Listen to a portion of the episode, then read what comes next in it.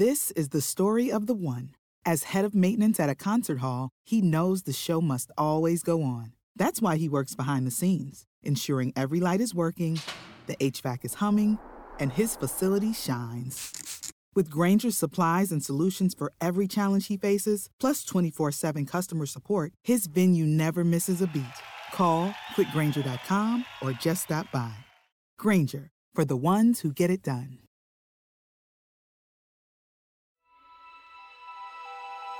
Coming up on five minute News. U S government agencies secure their networks after huge hack. Biden clears two hundred seventy vote mark just as Attorney General resigns. And Russian hit squad poisoned Alexei Navalny, report says. It's Tuesday, December fifteenth. I'm Anthony Davis. U S government agencies and private companies rushed on Monday to secure their computer networks following the disclosure of a sophisticated and long-running cyber espionage intrusion that experts said almost certainly was carried out by a foreign state. It was not clear who was responsible for the intrusion, though it was reportedly conducted by Russia, and the extent of the damage is not yet known.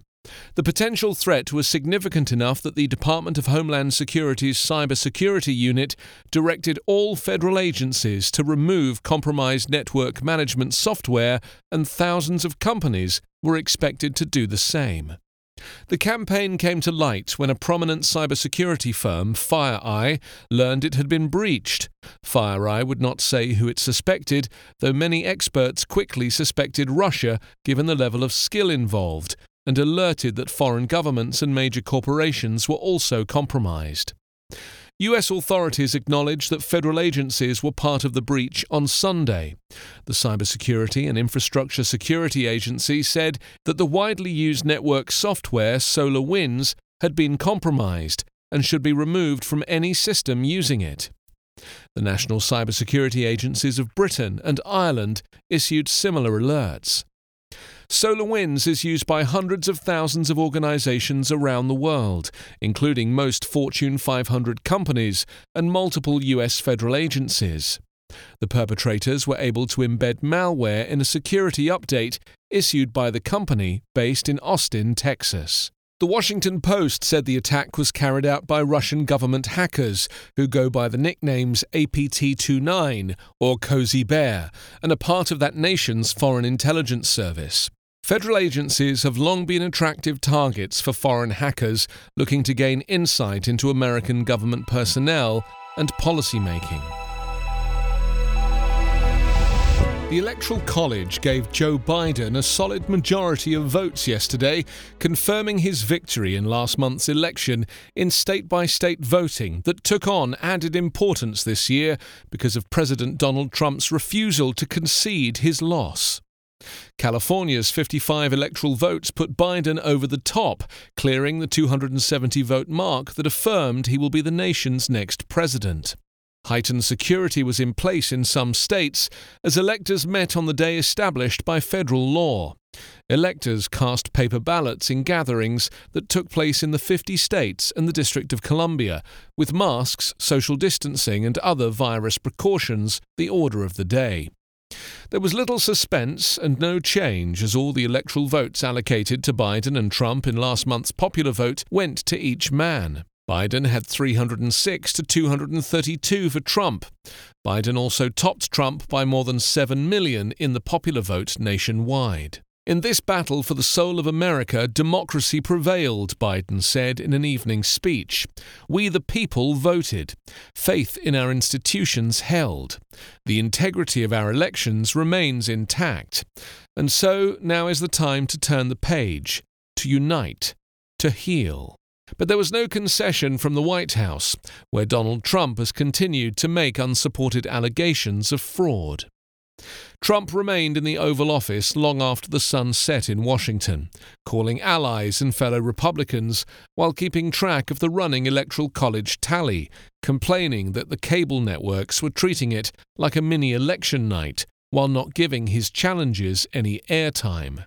Meanwhile, at the precise moment the Biden's Electoral College majority was announced, Attorney General William Barr, one of Donald Trump's staunchest allies, resigned amid lingering tension over the president's baseless claims of election fraud and the investigation into President-elect Joe Biden's son. Barr went to the White House, where Trump said the Attorney General submitted his letter of resignation. Trump has publicly expressed his anger earlier this month that the Justice Department had found no widespread fraud that would change the outcome of the election. Trump has also been angry that the Justice Department did not publicly announce it was investigating Hunter Biden ahead of the election, despite department policy against such a pronouncement. Barr's resignation leaves Trump without a critical ally as he winds down his final weeks in office, and it throws into question open Justice Department investigations, especially the probe into Hunter Biden's taxes. An undercover hit squad working for Russia's F S B spy agency poisoned the opposition activist Alexei Navalny in August after shadowing him on multiple previous trips, the investigative website Bellingcat has claimed. Citing voluminous telecoms and travel data, Bellingcat reported that the squad had secretly tracked Navalny since twenty seventeen. The F S B surveillance team followed him to more than thirty destinations on overlapping flights, Bellingcat said. It may have first tried to poison him in July this year, when Navalny travelled to Kaliningrad for a romantic break with his wife. During the trip, she felt abruptly unwell, sat down at a beachside cafe, and managed to stagger with difficulty back to her hotel. By the next morning, she had recovered. A month later, Navalny flew to Siberia as part of his campaign to get voters to back anti-Kremlin candidates in Duma elections. He collapsed on a flight from Tomsk to Moscow. The plane made an emergency landing in Omsk, where Navalny was treated in hospital before being taken to Germany. German doctors confirmed Navalny had been poisoned with Novichok. The Navalny plot was carried out by the F S B, Bellingcat claimed, a view shared by Western governments and agencies. Citing telecoms and travel records, Bellingcat said it believed the August poisoning had been approved at the highest echelons of the Kremlin. Navalny said he now understood Putin's alleged motive. The F S B's surveillance operation began when Navalny announced he would stand against Putin in presidential elections. Now we have the villain, the reason, murderers, and the murder weapon, he declared. You can subscribe to five minute News on YouTube with your preferred podcast app. Ask your smart speaker or enable five minute News as your Amazon Alexa flash briefing skill. Subscribe, rate, and review online at five minute dot news. five minute News is an evergreen podcast covering politics, inequality, health, and climate, delivering independent, unbiased, and essential world news daily.